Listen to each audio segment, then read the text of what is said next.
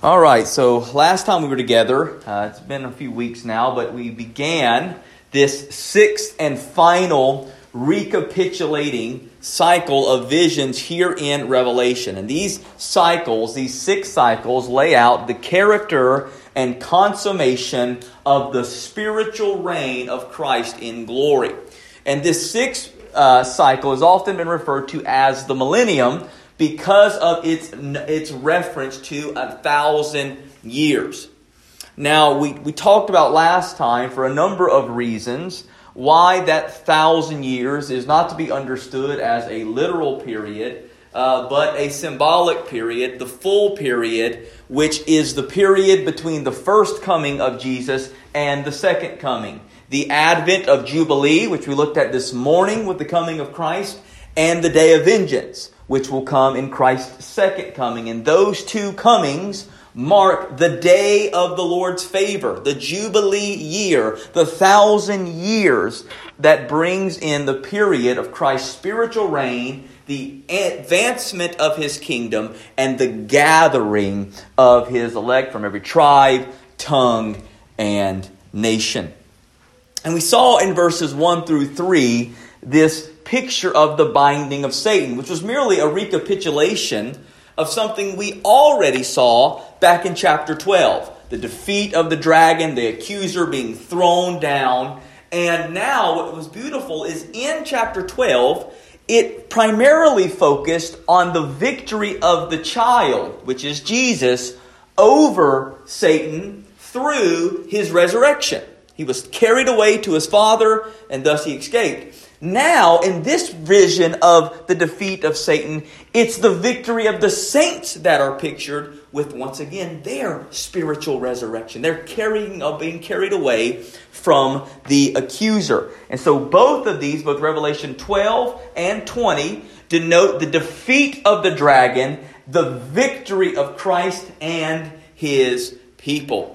So when we looked at the binding of Satan in verses 1 through 3, we talked about how that occurred in the first coming of Christ. You saw last week in Pastor Freddie's sermon, there in the wilderness temptation, the very beginning of that binding as Christ defeats Satan in the wilderness and Satan flees from him. He leaves him because he has already lost that first attempt. Those temptations will continue throughout. And what is the primary goal of the temptation? It is to get Christ to try to short circuit to the crown away from the cross. It's to offer him a crown without a cross. I'll give you the nations. But Christ will not circumvent the cross because the cross is the way to the crown. And so all of this is a picture of what Christ is doing to bind Satan in his first advent from deceiving the nations. Why? Because how can the house be plundered lest the strong man is bound? Christ binds the strong man, the prince of the power of the air, the God of this age, little g, so that he can then go into the nations, gathering his people from each and every one of them, while keeping Satan at bay from causing all of nations to gather together in order to bring about destruction to the mission of God. However, we're told that at the end, he will be loosed for a little while, which we'll see that picture in, in, verses 7 through 10. And we've already seen that. Right at the end of the age, the dragon will be loosed for a while in order to influence the nations through the beast and the false prophet, where they will gather together against the church, which will usher in the closing of the millennial period, which is the consummation of Christ's second advent. So that's what the binding of Satan is all about. Now, in the midst of this binding, the Lord does what He has done for us in multiple times. Because remember, the goal of revelation is not fear, it is not intelligence, it is hope.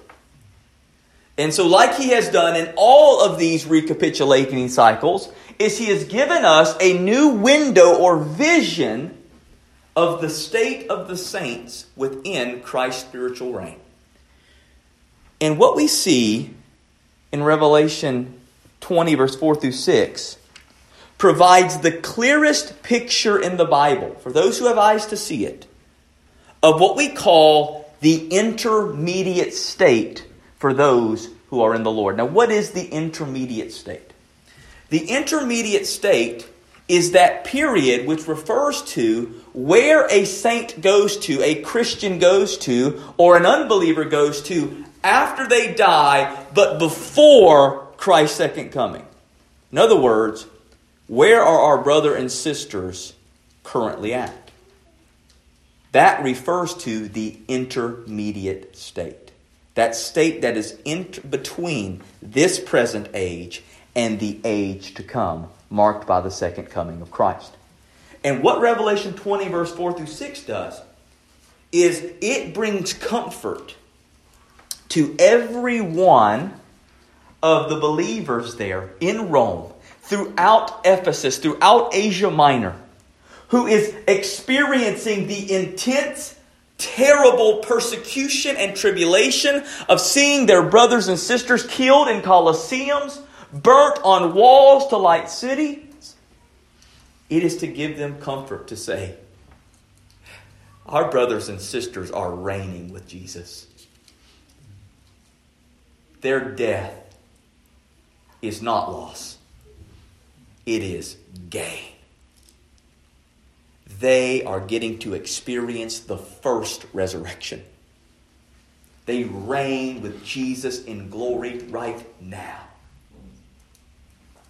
And this is the picture that we see here today a celebration of hope for all of those of brothers and sisters who's gone before us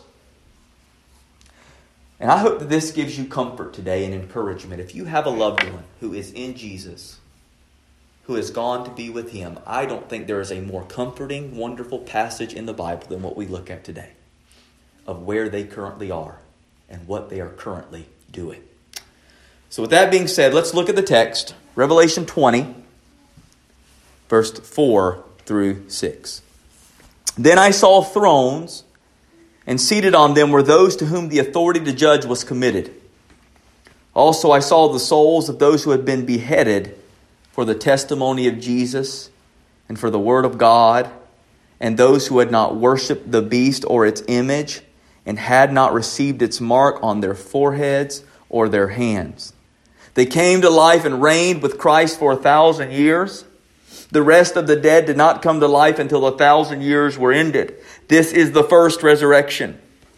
Blessed and holy is the one who shares in the first resurrection. Over such, the second death has no power, but they will be priests of God and of Christ. And They will reign for him for a thousand years. The word of the Lord. Thanks be to God. So, before we get into explaining what I believe this passage illustrates in the interpretation that we have consistently followed throughout, that is the amillennial interpretation, that interpretation that, that sees the millennium now, the tribulation period is now in Christ. I want to first talk about what would be the most common interpretation, primarily here in the West, of the, this text. And we talked a little bit about this last time, but, but let's clarify it a little bit more that the primary, probably the most common view of this passage, this a thousand years, is that of a literal 1,000 years. And even those who don't hold to the literal thousand, it's still a physical, earthly reign of Jesus. Jesus has come back. He has come back glorified. He has bound Satan for a period, locked him away in a jail from doing any kind of influence. And he now reigns in a wonderful, beautiful, Christ ruling society that still has the curse, a lessened curse, but death is still there. And when he comes here, the idea in verses 4 through 6 that is pictured by this first resurrection for the premillennial uh, believer is that this is a picture that when Christ returns, before kind of a third return, which is the final judgment at the end of the millennium, that he will come with all full physically and spiritually glorified believers. So, what you have at the millennium state, he's, he's killed a whole bunch of people. And the only thing that remains are him and now glorified believers that have been raised with him in their body. However, there are people that when he returned that stayed through the tribulation, tribulation saints, they will not be glorified. They will be righteous in Christ for their faithfulness to endure to the end. However, they will live alongside glorified believers and the glorified Jesus in still a presently cursed world. Now, for those who are not resurrected and glorified, these tribulation saints, they will ultimately grow old and they will die. Now, do they then immediately get resurrected back into There's debate on that. Most premillennialists couldn't tell you the answer to that. There's a big debate. Some say they are immediately just kind of fully resurrected and glorified in that state. Others say then they go to an intermediate state waiting for the end of the millennium. Nevertheless, you get this both glorified and non glorified status of living there. And that over time, those individuals who are living, the argument is, is at the end of the age, there will be a great falling away from those former saints, whether it's from their children or one premillennial view argues that in the second resurrection, when Christ releases Satan, he will actually resurrect all unbelievers to have a war against the millennial saints. Now, this runs into a whole lot of problems. One of the issues for me, the greatest problem of it, is it requires hermeneutical or interpretive gymnastics that clearly undo very clear aspects of Scripture regarding the one and for all general resurrection. There's not multiple resurrections in Scripture that are referred to. There are not multiple comings of Jesus. There are not multiple end final battles. There's just one. The major issue that I have is the idea that Christ would return, live as the glorified King of glory in a fallen world again. That he will come to a world where there is still death. And that he will defeat, but not perfectly. So, in other words, he will come to inaugurate what he's already inaugurated. Just a physical version of it. And one of the arguments that a premillennialist might use to say, well, yeah, glorified and non glorified saints can live together because when Jesus was resurrected from the grave, he was here 40 days and he dwelled amongst people. The problem with that is Jesus actually says in those 40 days, I have yet to be glorified. I've yet to go to my Father. When I go to my Father, though, it's different.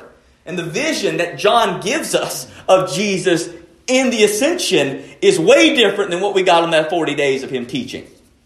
He still veiled himself upon the resurrection. He is no longer veiled in the ascension. He is fully glorious. And so, if this is not talking about a physical resurrected state, of where you have believers who are coming to life, reigning for a thousand years, and then unbelievers coming back to life at the end, what is being referred to? And I think the answer is clearly spiritual. So let's let's talk about that. I'm going to try to do my best tonight to to try to show from Scripture that that interpretation is is is the I think the better one to follow. First, we see the heavenly reign of Christians here in verse four. It says, "I saw thrones." And seated on them were those to whom the authority to judge was committed. You know what's interesting about that word throne there in Revelation? Is there's only one time the word throne in Revelation is used in relation to this present age, in, in, within earth. And that's referring to Satan's throne. Back in the letter to the churches. You dwell where Satan's throne is. To the church at Pergamum. Every other mention of thrones prior to the new heavens and new earth is heavenly. Every vision is a heavenly one. And so we would be amiss to immediately change where the, the, the, trajectory or the direction of these thrones are. So I, I saw thrones and seated on those to the, whom the authority to judge was committed. Who are these who have been given the authority to judge? And he goes on by telling us who they are. These, notice, are the souls of those who were beheaded and who did not bow to the beast and worship him and did not receive its mark on their foreheads and hands. Notice the word that he uses the souls of them. It's all the souls of them sitting on the throne. Now, is there anything in Scripture that talks about believers being seated on thrones, being given victory for overcoming the wicked one, for overcoming this world? Well, yes. We've seen lots of promises in Revelation about those who overcome, giving a, be given, be, being given authority to judge. But not just in Revelation. We see this in the New Testament throughout. We'll see this in Luke chapter 22, verse 28 through 30. And I like Luke's account here because Luke, once again, like he does so well, makes clear that this statement is not limited to just the apostles, it's limited to believers. He says, You, Luke 22, 28 through 30, you are those who have stayed with me in my trials, aka have not have overcome the beast, have not worshipped. And I assign to you as my father assigned to me a kingdom, that you may eat and drink at my table in my kingdom and sit on thrones, judging the twelve tribes of Israel. Now we know throughout Scripture, Israel refers to all God's covenant people that when we look at the new heavens and new earth, what do we see? We see a, a building, a new Jerusalem with foundations of the 12 uh, tribes and the gates of the 12 apostles. This is clearly symbolic authority that is given to the people of God to reign in the kingdom of Christ. Paul says in 1 Corinthians 6 2, Or do you not know that the saints will judge the world? And if the world is to be judged by you, are you incompetent to try trivial cases? Man, he would say a lot to us nowadays with that. You are going to judge the world. Revelation 22, verse 26 The one who conquers and who keeps my works until the end, to him I will give authority over the nations. In other words, faithfulness in Christ unto death leads to what? It leads to receiving a place of authority, getting a place of authority. So, when our brothers and sisters in this life who were faithful unto death, and there's two groups here that are being referred to. The first is Christian martyrs. These are those who were beheaded for the Word of God and the testimony of Jesus. The second group, those who did not worship the beast or bow or take the number, that's referring to Christians in general. So all Christians are, that have passed on from this life are in view here. They go on from this place to receive the crowns and the authority that they have received within the intermediate state. And what aspect of authority do they now hold? And the answer is they will be the means that God brings judgment onto the wicked world. Remember back in Revelation chapter 6, verse 9 to 11? We got another window into heaven there. And a picture of these saints who have passed on to glory, who were persecuted in this life. And what did we read there? Revelation 6, verse 9 to 11. When he opened the fifth seal, I saw under the altar the souls of those who had been slain for the word of God and for the witness they had borne. They cried out with a loud voice, O sovereign Lord, holy and true, how long before you will judge and avenge our blood on those who dwell on the earth? Then they were each given a white robe and told to rest a little longer until the number of their fellow servants and their brothers should be complete, who were to be killed as they themselves had been. You see what's happened with these Christian martyrs here? They have now taken place, the place as the prosecutor against wicked. Where Satan was once the accuser of God's people. Now the righteous saints who cry out for the justice of the Lord become the accuser against the wicked. Do you see the great reversal This is what Revelation is all about the reversals. Those angels who left their heavenly estate and fell to wickedness, now behold the saints who have taken their place in the heavenly courts and now serve to accuse them of their wickedness. And it will be the cry of the testimony of the martyrs and the faithful saints that God will use as the means to bring judgment and vindication on the wickedness of the world. It's not just the martyrs, though. Every faithful Christian saint who was faithful unto death, who has passed on from them, their life, is in this picture here. And should we not know that this is true, we see this reality from Scripture over and over again that there is no such thing as soul sleep. There is no such thing as when people pass on, they are, they are no longer in the presence of God. You see, I'll give you a little what we call biblical cosmology for a moment here. In the Bible, there is a threefold cosmology. A lot of times you'll hear it put this way things which are above the earth, the earth, and under the earth.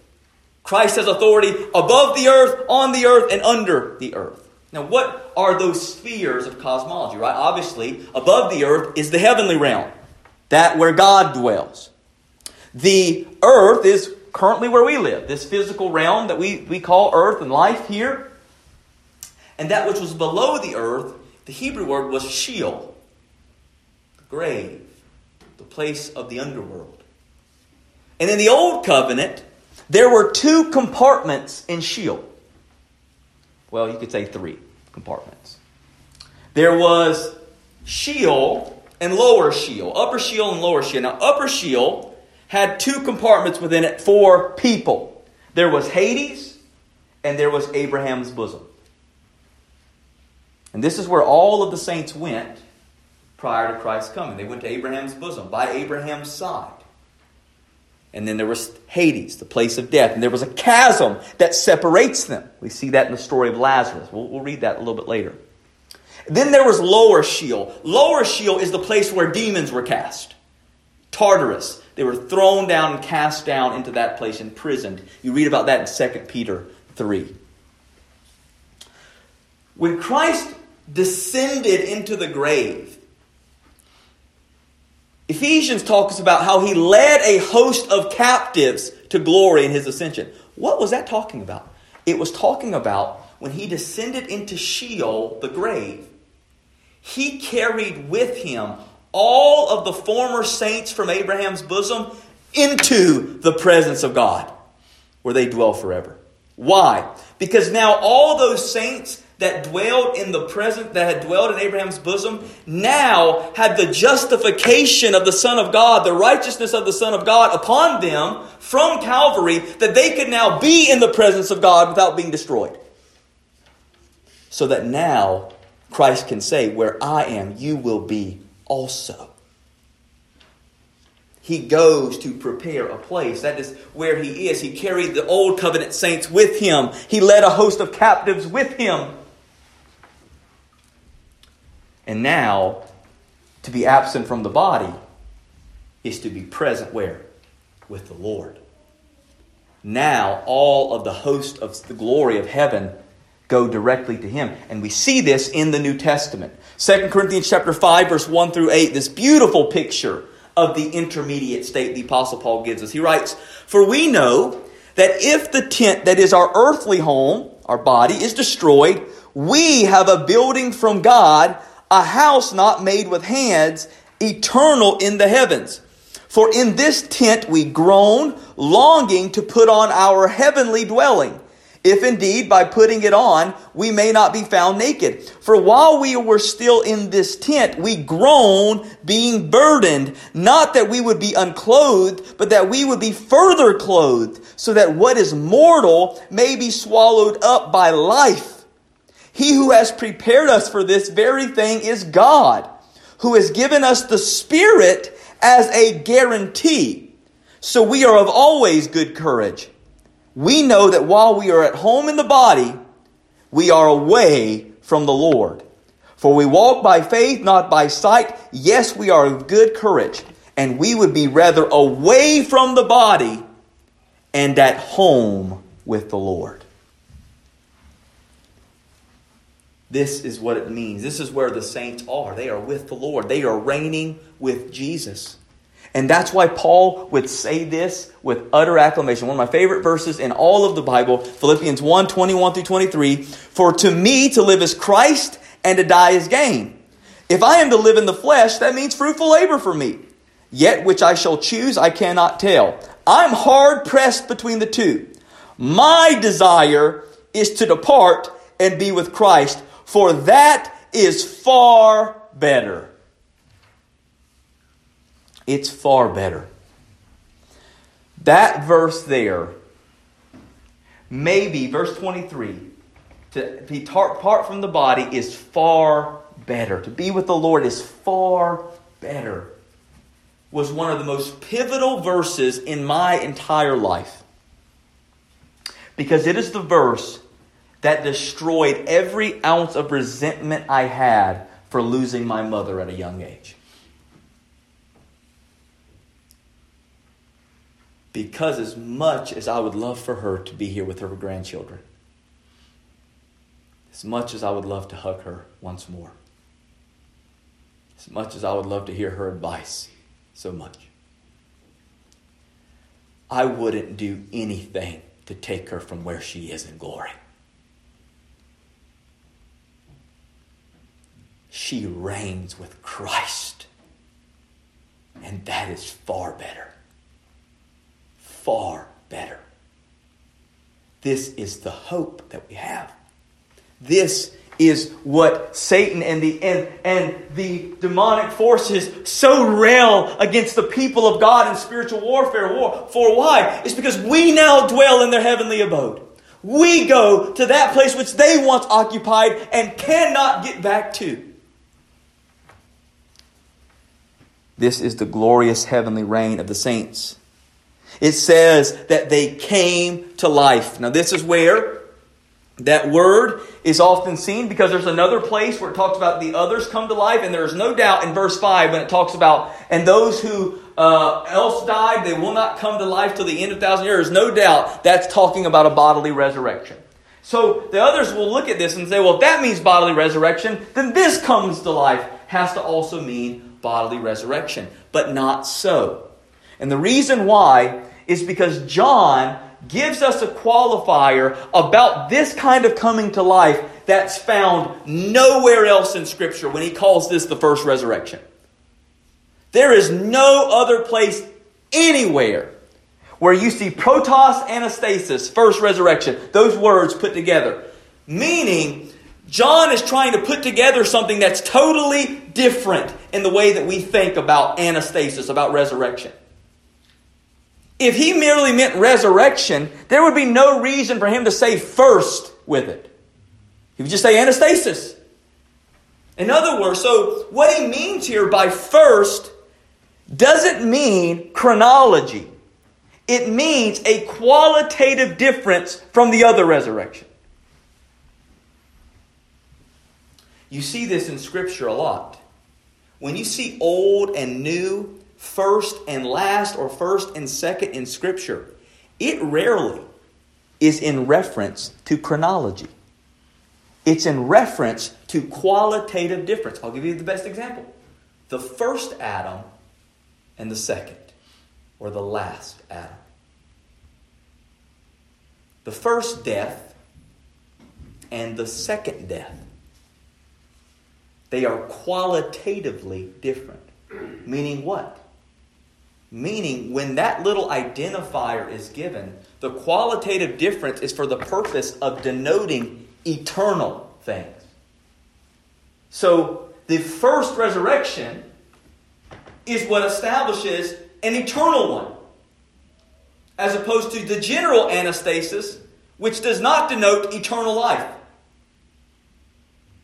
The first death does not denote anything other than we just pass on. Whereas the second death denotes qualitative difference, eternal death. So when we see these terms, it's important to understand. So what does he mean here by come to life if it isn't bodily resurrection that he has for this specific moment? It's talking about the fact that we as saints have already been given new life in Christ.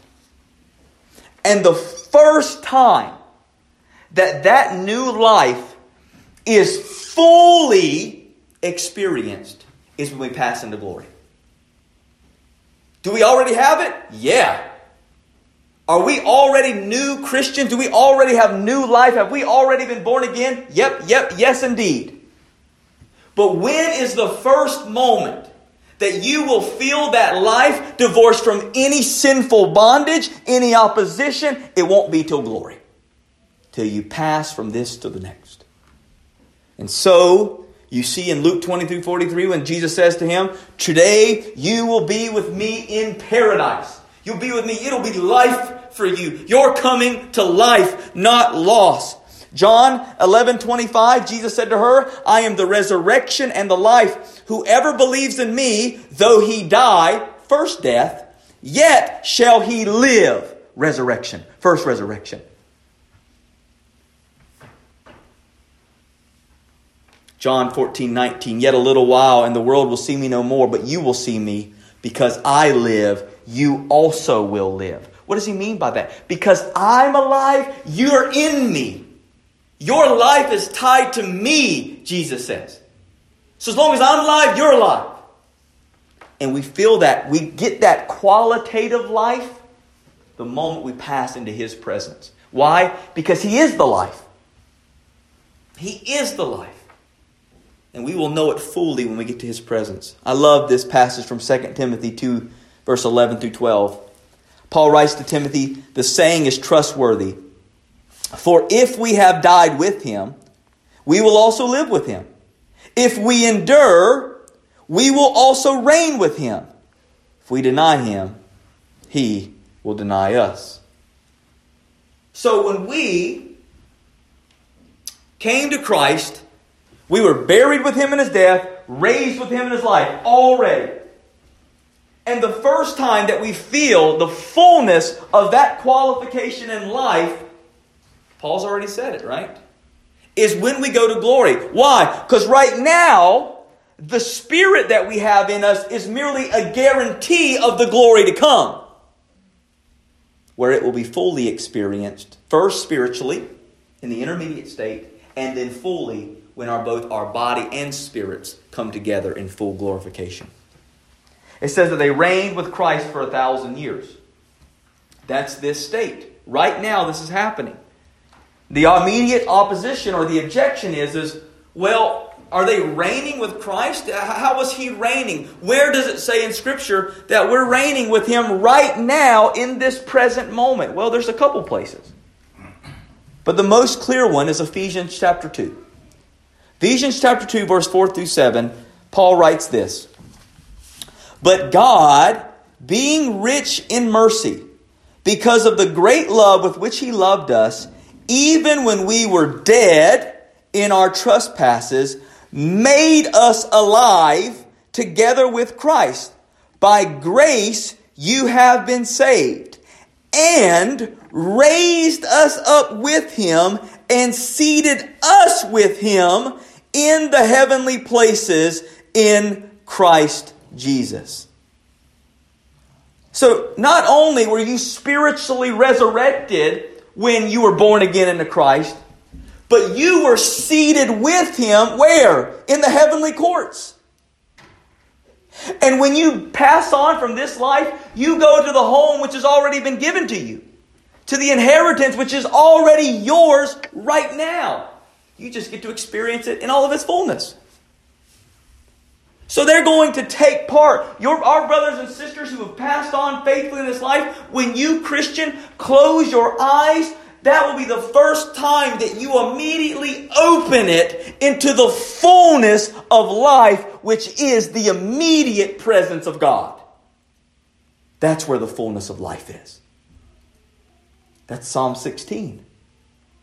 At his right hand, where there are pleasures forevermore. That's where you go and you reign with him. So, right now, our brothers and sisters, as they are praying, How long, O Lord? where he is going to eventually answer that prayer with the day of vengeance, which we talked about this morning. Right now, they are seated with him. They are reigning with him. They are looking forward to the glory to come. They dwell in white robes, their spirits cleansed in purpose, waiting for the day where they will receive glorified bodies in the resurrection to come, the general resurrection at the end. But they are reigning, and they reign for the fullness of a thousand years. And one more little nugget to just show why this a thousand years is meant to be understood figuratively. We talked about the last time we were together about how the Old Testament uses 1,000 years symbolically throughout. The Lord owns a cattle on a thousand hills. But the most important thousand and reason for understanding a thousand is actually found in Deuteronomy chapter 7, verse 9, where we read, Know therefore that the Lord your God is God, the faithful God who keeps covenant and steadfast love with those who love him and keep his commandments to a thousand generations. In other words, the concept of a thousand years is doing nothing more than denoting the concept of Christ's complete covenant faithfulness. He will be faithful to gather in every single soul given to him by the Father to accomplish the covenant of redemption. To a thousand generations simply means that there won't be a single one of those given to him that he will lose. They will be fully gathered, an innumerable multitude beyond all comprehension. And he will not come until that faithfulness is completed till he gathers the fullness of his covenant people. And so that's why we are currently reigning and waiting. That's why, what did he say in Deuteronomy 6? For I must wait a little while longer. What? Until the fullness of your brothers or sisters are brought in. That's why he tells them they have to wait. Because the number is still being gathered. And that's the Jubilee, which will be consummated by that. Now, we turn away for a moment here from the glorious reign in heaven of the saints to the present intermediate state or condition of unbelievers, which we see at the very beginning of verse 5. It says, The rest of the dead did not come to life until the thousand years were ended. Now, here, this is those, those who have yet to come to life are those who remain in a place of spiritual death. They are in Hades. And we get this picture both from the parable of Lazarus, rich man and Lazarus, and also from this same chapter and a few verses from here. So let's look at a couple of these. Luke chapter 16, verse 22 through 23.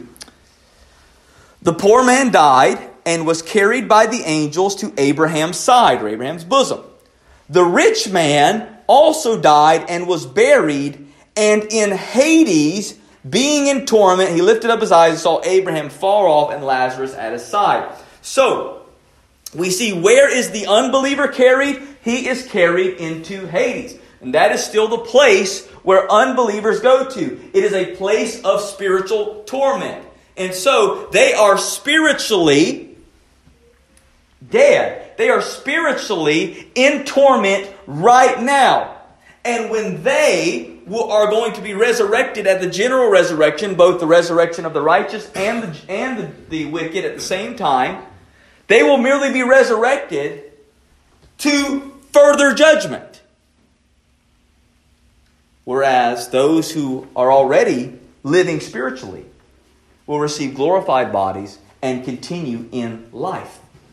Right? So the current unbelieving state are those who are in Hades. We see this verse 13 of Revelation 20. The sea gave up the dead and who, and who were in it. Death and Hades gave up the dead who were in them. They were judged, each one of them, according to what they had done. This is talking about the general resurrection at the end, where Hades and death, they cast up unbelievers. They are judged. They are going to be given physical bodies so that when they go into the lake of fire, Gehenna, they will experience both spiritual and physical torment, primarily spiritual, but there will be physical torment for all eternity. Whereas the saints will experience physical and spiritual blessing for all eternity in glory. Now, why do I keep talking about this general resurrection? Right? Because in the Bible, it's overwhelmingly clear that when Jesus returns, there will be a general resurrection of both. One to the righteous, the other to wickedness. They are happening simultaneously. One resurrection, resurrection of the just and a resurrection of the wicked, and they are going to be sorted just like the wheat and the tares. We see that parable throughout. This constant dividing of humanity there with the resurrection. We see this in John chapter 5 verse 28 through 29. He has given him authority to execute judgment because he is the son of man. Do not marvel at this, for an hour is coming when all who are in the tombs will hear his voice and come out. Those who have done good to the resurrection of life, and those who have done evil to the resurrection of judgment. So Jesus says when he comes, there'll be one resurrection. The good to the resurrection of the just, the other to the resurrection of judgment. Same time. When does it happen? When Jesus returns. So we want to use the simple things in Scripture to help us understand the more difficult ones.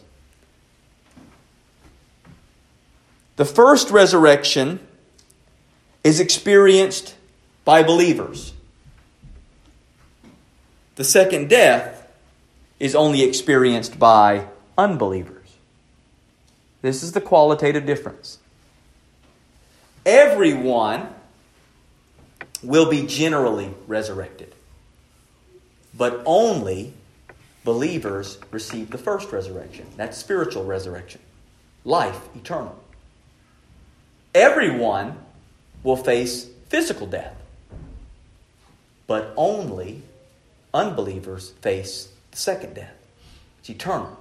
Do you see the qualitative differences? And this is what John's wanting to get. This is why he uses those terms first and second. It's a qualitative difference, not just simply trying to denote and put things in chronological order. There would have been easier ways for him to have done that. So, whereas the unbeliever is already in a place of torment, he will be resurrected to face further torment, to stand before the white throne judgment of the Lord. The believer will be resurrected physically, so that that physical resurrection now meets that glorified spirit that has already been resurrected and been dwelling in the presence of Christ until that moment occurs, whether short or long, which it has been for going on 2,000 years now. So, this is a beautiful reality, but also a terrifying one for those who are not in Christ. There won't be a second chance. It's those who endure to the end, who have received new life in Christ, who are a part, partakers of the first resurrection. And now we see what is the great blessing of partaking in this new birth, in this first resurrection with Christ, this spiritual resurrection. John chapter 5 verse 24, he says, Truly I say to you, whoever hears my word and believes him who sent me has eternal life. He does not come into judgment, but has passed from death to life. Colossians 2:13 And you who were dead in your trespasses and the uncircumcision of your flesh God made alive together with him having forgiven us all our trespasses. Romans 6:13 Do not present your members to sin as instruments for unrighteousness but present yourselves to God as those who have been brought from death to life and your members to God as instruments for righteousness. Brothers and sisters, if you're in Christ, you have already been brought into the first resurrection. You have already been brought from dead to life. You have already been Lazarus coming forth out of the grave of sin with all of the death cloth of wickedness and self righteousness pulled off of you, and you have been clothed with the righteousness of Christ. You have been brought from death to life. You are in Jubilee. You're alive.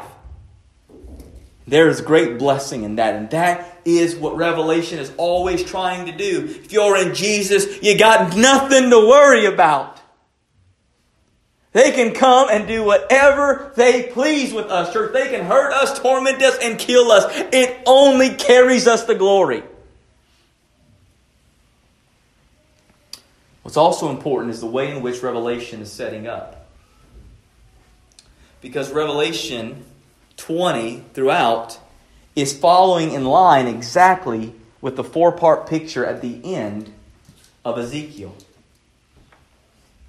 In Ezekiel 37, before Christ brings the great battle between Gog and Magog, the final battle, something happens before the final battle.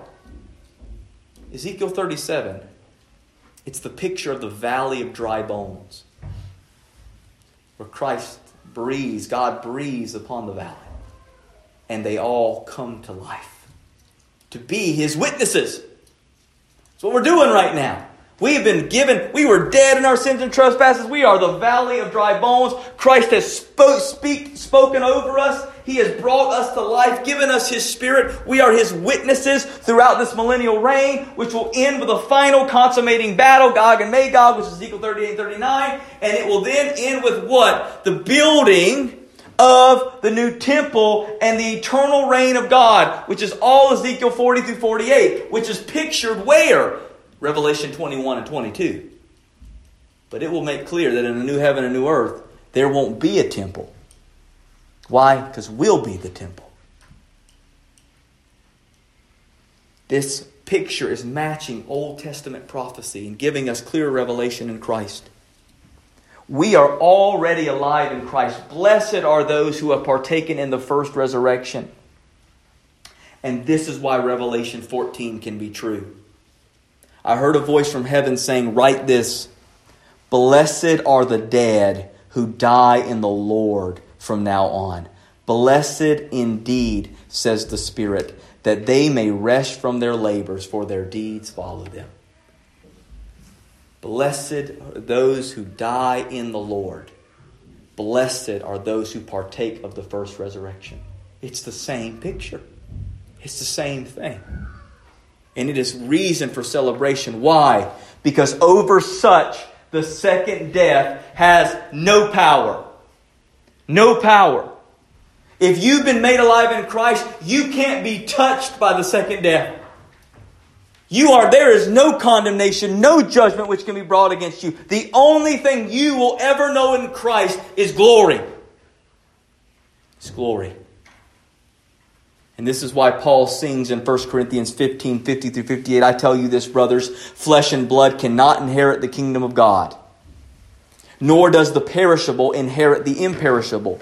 Behold, I tell you a mystery. We shall not all sleep, but we shall all be changed in a moment, in the twinkling of an eye, at the last trumpet. For the trumpet will sound, and the dead will be raised imperishable, and we shall be changed. For this perishable body must put on the imperishable, and this mortal body must put on immortality. When the perishable puts on the imperishable, and the mortal puts on immortality, then shall come to pass the saying that is written, Death is swallowed up in victory. O death, where is your sting? O death, where is your victory? The sting of death is sin and the power of sin is the law. But thanks be to God who gives us the victory through our Lord Jesus Christ. Therefore, my beloved brothers, be steadfast, immovable, always abounding in the work of the Lord, knowing that in the Lord your labor is not in vain. This is why you can work unto the Lord no matter what the cost. Because you got nothing to fear. The greatest power that holds mankind in captivity is the fear of death. And it's been crushed by Jesus, spiritually and physically, for the believer. Revelation 2 10 through 11, Jesus writes this to the church at Smyrna Do not fear what you're about to suffer. Behold, the devil is about to throw some of you into prison that you may be tested, and for 10 days you will have tribulation. Be faithful unto death, and I will give you the crown of life. He who has an ear, let him hear what the Spirit says to the churches. The one who conquers will not be hurt by the second death. I love these two pictures together. The Lord warns Smyrna, you are going to face tribulation for 10 days. But then at the end of the book, he promises them, But you will reign for Christ for a thousand years. What are these symbolic terms doing? First, the 10 days just merely notes it's just a short time compared to what your reign will be. And I love the comparison. What you suffer in this life, you will receive a hundredfold in glory with Christ. You may suffer for 10 days, this whole life, but you will receive eternal reign with Jesus. This is incredible. This is why this book is all about hope. Now, not future. Right now. Right now, this gives me hope when I go and I visit a grandmother who may not be here very long, who won't be here very long. And I can look and see joy in her eyes because she knows she goes to reign. She will go to reign. She will go to be with Jesus. It's why I can be in the hospital with a beloved, faithful woman in this church who at the very last, up to the very last breath of her life, will see it as an opportunity to tell Jesus to a young man. Why? Because Jesus is where she's going. Got no reason to be afraid. So everything I do, I'm going to labor for the Lord. Because Paul said in 1 Corinthians 15, it's never in vain. And those women will be together in glory, and all of those who passed on are together in glory, reigning with Jesus, experiencing the fullness of spiritual life. Right now, we have but a foreshadow, a taste of it. But when we get to heaven, when we get to glory, we will get the fullness of spiritual life in all of its fullness. And there we will be priest with God and Christ something that we already are a part of. It will continue in. And that's the beauty of the Lord's Day worship. When we gather on the Lord's Day, we gather together with heaven in corporate worship with all of the priests of God who've been bought by the blood of Jesus who come together for the purpose of presenting themselves living sacrifices both in glory in here to the one who redeemed them. Remember Isaiah 61 this morning? I want you to hear verse 3 through 6 of what Jesus brings in the Jubilee.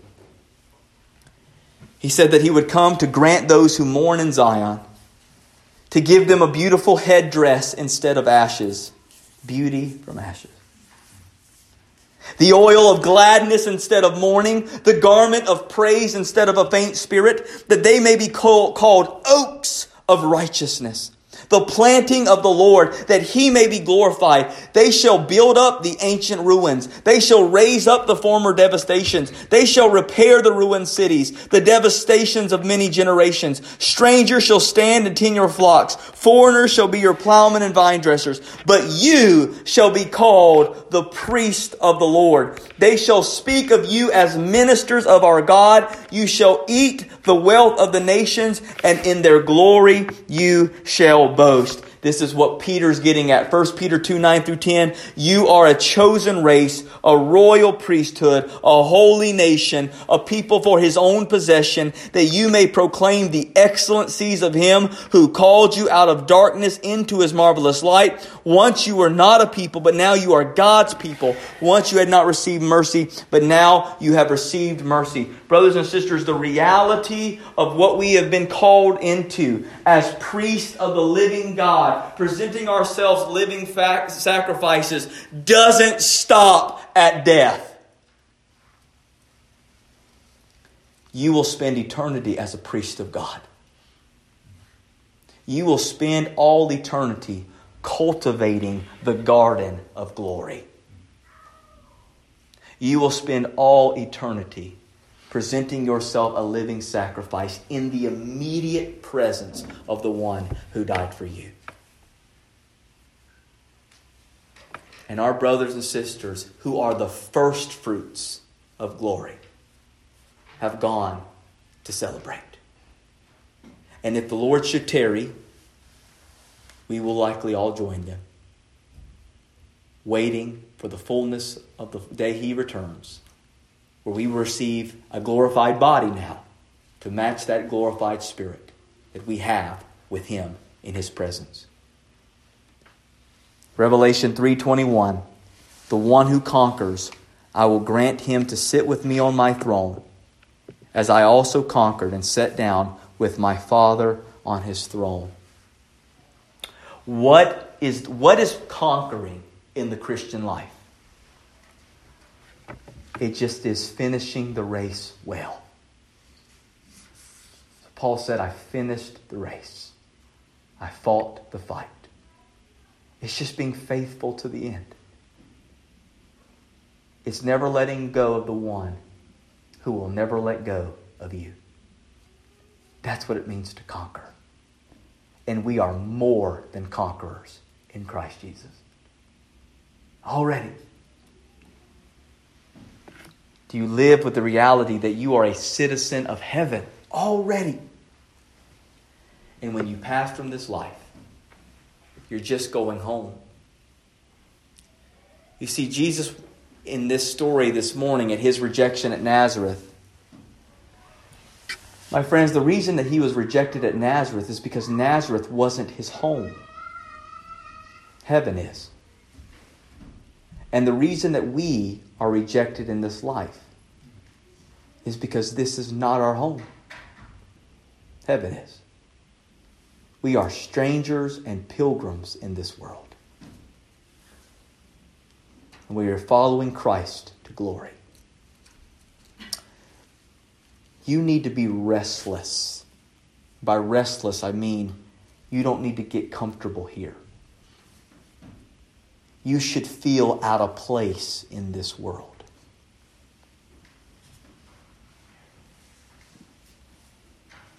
And you should never know the fullness of what it is to be home until we all will step in the presence of the Lord. And there, home awaits us. And it is there that our brothers and sisters, those who have been ravaged throughout this world, who are being ravaged right now in persecution and martyrdom, and every single saint in between who passes on into glory, they go to reign at home with Christ. What a hope for persecuted believers. What a hope for us. And so here are three things to close with death is infinite gain for believers, not loss. You have got nothing to be afraid of when it comes to death. If you know Jesus, it is merely the passing into glory. It is the tunnel home. It is the comma to the better part of the sentence. It's glory, it's treasures, it's wonders, it's bliss. So there is nothing to be afraid of. It is gain, not loss. Secondly, you're already seated with Christ in heavenly places. You already have a place there. It has already been signed, secured, and established by the blood of Jesus for you on your behalf. When Christ died for you, his own, there is a place in heaven for you forever. You won't get written out. Your home will not be sold back to the banker. It is forever yours in Christ Jesus. And so, lastly, live in light of the victory you've already been given. Live in light of the fact that nothing I ever do for Christ will be in vain. Live in light, live in a spiritual, reckless abandonment for the Lord. That I don't have to fear men. I don't have to be afraid of what tomorrow brings. When I get the terrible diagnosis of cancer, when I fall out tomorrow, when death comes like a storm out of nowhere, if you're in Christ, you've got only reason to celebrate.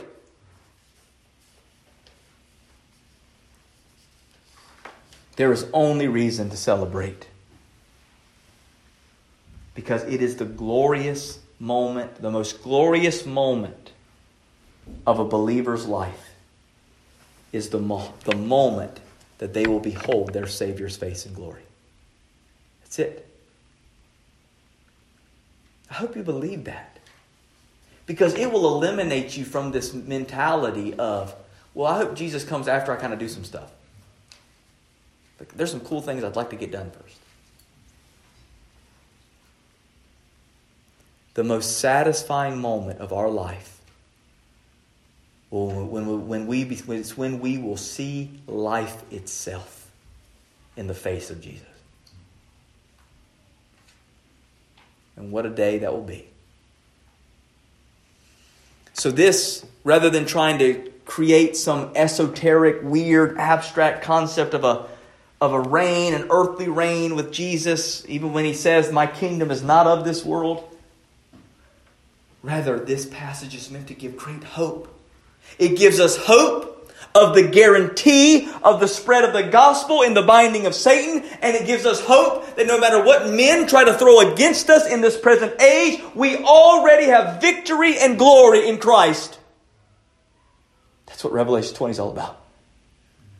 It's about victory and the hope we have right now in Jesus, not to come, not just to come. Right now, you already have it. So live in light of that hope and the victory of the fact that when you pass from this life, or he should return, no matter what, you will reign with him. Let's pray. Father God, we thank you for your word. We thank you for the truths therein. God, we thank you for the hope we have in Jesus, for the victory we have in Jesus. Lord, we thank you for the assurance we have of all of our brothers and sisters who have passed on to you into glory, that we can, we can celebrate and sing with absolute delight and joy, knowing that by your grace, by your sovereign goodness, by your infinite mercy, they are in your presence, God.